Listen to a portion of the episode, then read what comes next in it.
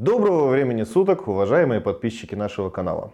Сегодня я, Подъяблонский Глеб, руководитель отдела адвокатские услуги, и моя прекрасная собеседница Светлана, адвокат нашего отдела, обсудим такой интересный и актуальный вопрос, почему реальные зарплаты граждан в нашей стране снижаются.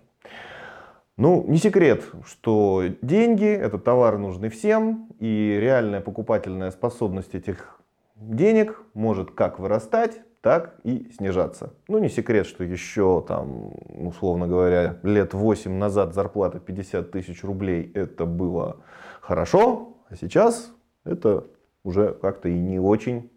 Вот я думаю, мы сегодня поговорим на вот эти темы. Ну, давайте начнем э, с того, что реальная покупательная корзина в нашей стране населением традиционно исчисляется в долларах. Вот, Светлана, у меня такой вопрос. Вы за границей что-нибудь покупаете? Когда нахожусь за границей, э, покупаю какие-то вещи, там, продукты питания. И как часто вы бываете за границей? Ну, не очень. Ну вот, ну то есть в данном случае у нас э, граждане по привычке еще из 90-х годов все измеряют в долларах, но при этом реально живут они, в общем-то, за рубли. Э, но, безусловно, за определенные закупки за рубежом они производят. Поэтому, естественно, влияние курса доллара оно есть, но оно такое косвенное, потому что, ну, в основном, все-таки мы как-то на рынке, наверное, да, колбасу больше покупаем с огурцами. Вот, за ними мы в Англию не ездим.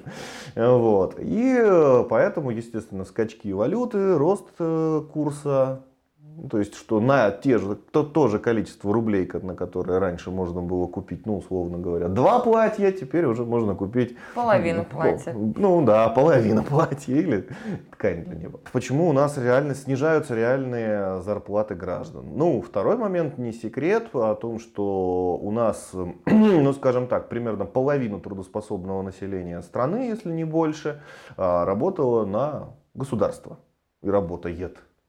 А, вот. А государство у нас, естественно, не богатеет, и таким образом оно вынуждено ну, сокращать то количество рабочих мест, потому что ну, у нас, э, выбирая между безработицей и бесполезной работой и выплатой пособий по безработице и бесполезной работой, за которую государство платит достаточно символическую зарплату, наше государство, как наследник Советского Союза, оно в общем и целом выбрало второе.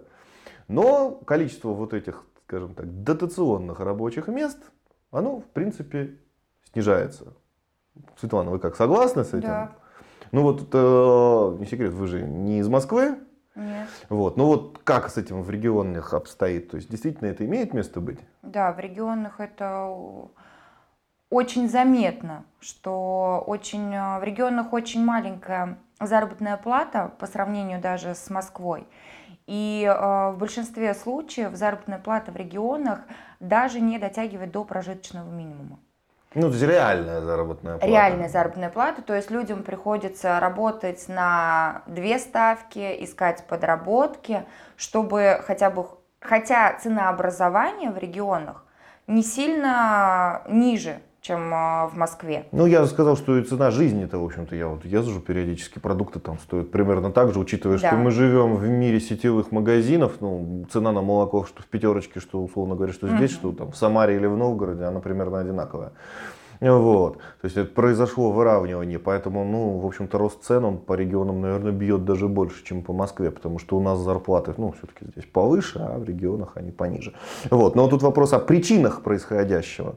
Вот. Ну, вот с моей точки зрения происходит что? Происходит, во-первых, э, количество вот этих дотационных рабочих мест, которые создало государство, неся это бремя за Советским Союзом, оно уменьшается или по ним уменьшается количество зарплат. И люди, которые, в общем-то, ну чего греха таить, они значительную часть своей жизни, они по сути не работали, вот, они оказываются выброшены в бизнес. И я вот когда к нам приходят молодые люди в компанию, я им всегда говорю, ребята, у вас должен быть самый главный, первейший навык, это умение работать. А проблема в том, что у нас значительная часть населения трудоспособного, оно именно работать-то как таковое и не готово.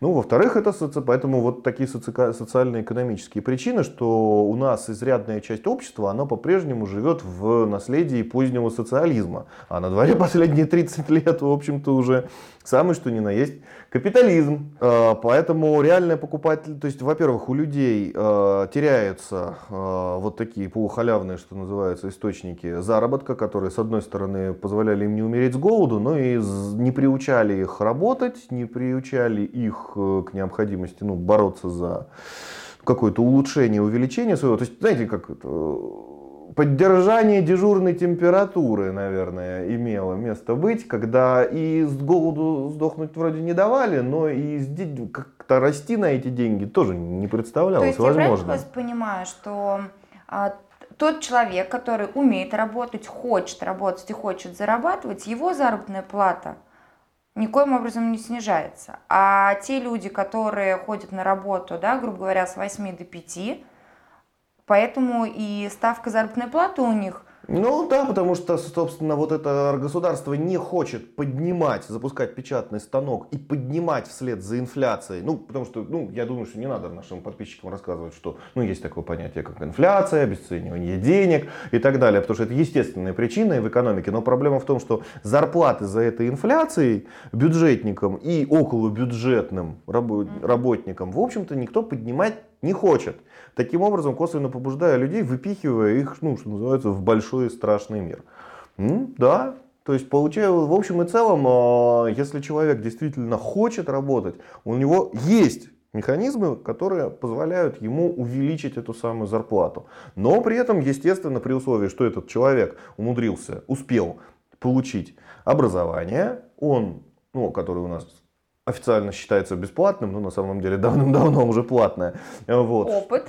Э, что он наработал, ну, хоть какой-то опыт, он перескочил, и у него все в порядке со здоровьем, ну, то есть, что он не оказывается за бортом вот этой нашей счастливой капиталистической жизни, у него, да, есть способы увеличить свою зарплату. Но проблема в том, что у значительной части населения такой возможности просто нет. Или нет желания. Вот, в общем-то, ну вот эти процессы, они, к сожалению, происходят. Потому что, ну, что тут греха таить. На дворе самый что ни на есть капитализм, описанный его Генри, Джеком Лондоном, поэтому, э, ну, закрываются целые отрасли профессиональные. На, вот, собственно, у нас строится цифровое государство – огромное количество людей, которые были просто тупо прокладкой между компьютером и э, распоряжениями руководства, эти рабочие места просто ликвидируются. То есть люди, которые просто принимали бумаги и передавали их дальше в огромном количестве государственных органов, эти рабочие места просто упраздняются, потому что им на смену приходит МФЦ, которое одно большое на огромное количество учреждений рассылает все эти туда документы. Огромное количество ну, вот такой тупой работы, оно передается вообще цифровым функциям. Ну, роботы наступают на людей. И людей начинают вытеснять с вот таких дешевых э, трудовых отраслей э, в, по сути, безработицу. А почему тогда вот упраздняются места рабочие да, на каком-то крупном предприятии? А остается численность а, работников на предприятии становится значительно меньше. Да. Но почему их зарплата остается на том же уровне, которая была и до, и не повышается? Прибыль-то самого предприятия остается, допустим, да, такой же, как и была до. Потому что предприятием владеет капиталист. И он хочет как можно больше получать денег, потому что деньги тоже обесцениваются, ему нужно денежек зарабатывать больше, у него количество работников, соответственно, у него расходная часть уменьшилась, он таким образом больше стал зарабатывать. А почему он должен делиться с рабочими? Ну, конечно, не должен. Вот он и не делится. Вот, он же сам хочет красиво жить. Поэтому, в общем-то, основные причины того, что реальные доходы населения у нас снижаются, это в том, что, по сути, реально Советский Союз и его экономическая система умерли не 30 лет назад, они начинают окончательно умирать вот сейчас. И это и в законодательной сфере, та же самая регуляторная гильотина, когда мы отрезаем очень многие законодательные акты Советского Союза, как хорошие, так и плохие. Это ну, отход от очень многих социальных институтов. Ну, мы находимся еще в переходном периоде. То есть, по сути, у нас, да, вот мы переходим из одного экономического типа в другой. Это проявляется и в том числе и в законодательстве. Ну, мы это с вами, как юристы, чувствуем, что да, очень многие вот социальные законы, социальные направленности, они отменяются, на смену им принимаются другие. Ну, можно по-разному к этому относиться. Кто-то может говорить, что нет, так не надо, кто-то говорит, что наоборот хорошо. Как там у нас один известный блогер, что счастье, капитализм, дальше не буду говорить то слово, которое он употребил, но вот он, он так утверждает. Вот. Ну, я искренне ему желаю, чтобы он никогда не заболел, не имея при этом денег, и не познал все блага платной медицины без денег. Вот. Но, к сожалению, вот э, реальность, она такова. Мы с вами живем вот в том самом мире полудикого Запада, про который так много читали в детстве. Ну, то есть вы считаете, что улучшения все-таки грядут в нашем обществе? Люди когда-то будут получать достойную заработную плату и э, уровень жизни повысится в нашей стране у среднестатистического гражданина? Я думаю, что у нас будет... Будет и, вообще такой слой У нас и дальше класс. будет происходить жесткое размежевание, что богатые будут становиться богаче, бедные становиться беднее, соответственно, те, кто будут готовы иметь возможность на совершение неких сверхусилий, будут прорываться снизу наверх, до тех пор, пока этот лифт будет работать, экономика, соответственно, будет жива, как только он перекроется, с обществом произойдет то, что происходит всегда, когда взрываются социальные лифты. И это не зависит от социального строя или экономической системы. Что при монархии, что при социализме, что при капитализме. Как только социальные лифты исчезают, ну, в обществе начинаются проблемы, которые уже не экономикой решаются, а пушками ружьями и другими интересными вещами. Но, надеюсь, до этого у нас не дойдет. А в общем и целом, да, реальные доходы граждан, которые не хотят ничего делать и не хотят приспосабливаться к новой экономической модели, они падают. Именно из-за того, что они не хотят к ней приспосабливаться. Ну, что делать? Так, к сожалению, законы того социального строя, который наши с вами папы выбрали в 1991 году.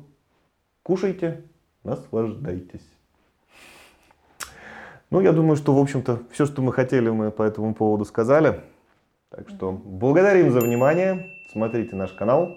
Мы будем иногда периодически высказываться не только на юридические темы, а в принципе на резонансные. Мы хоть и юристы, но мнение свое имеем по самым разным поводам. А поскольку родились мы все в стране советов, советы давать мы любим и будем.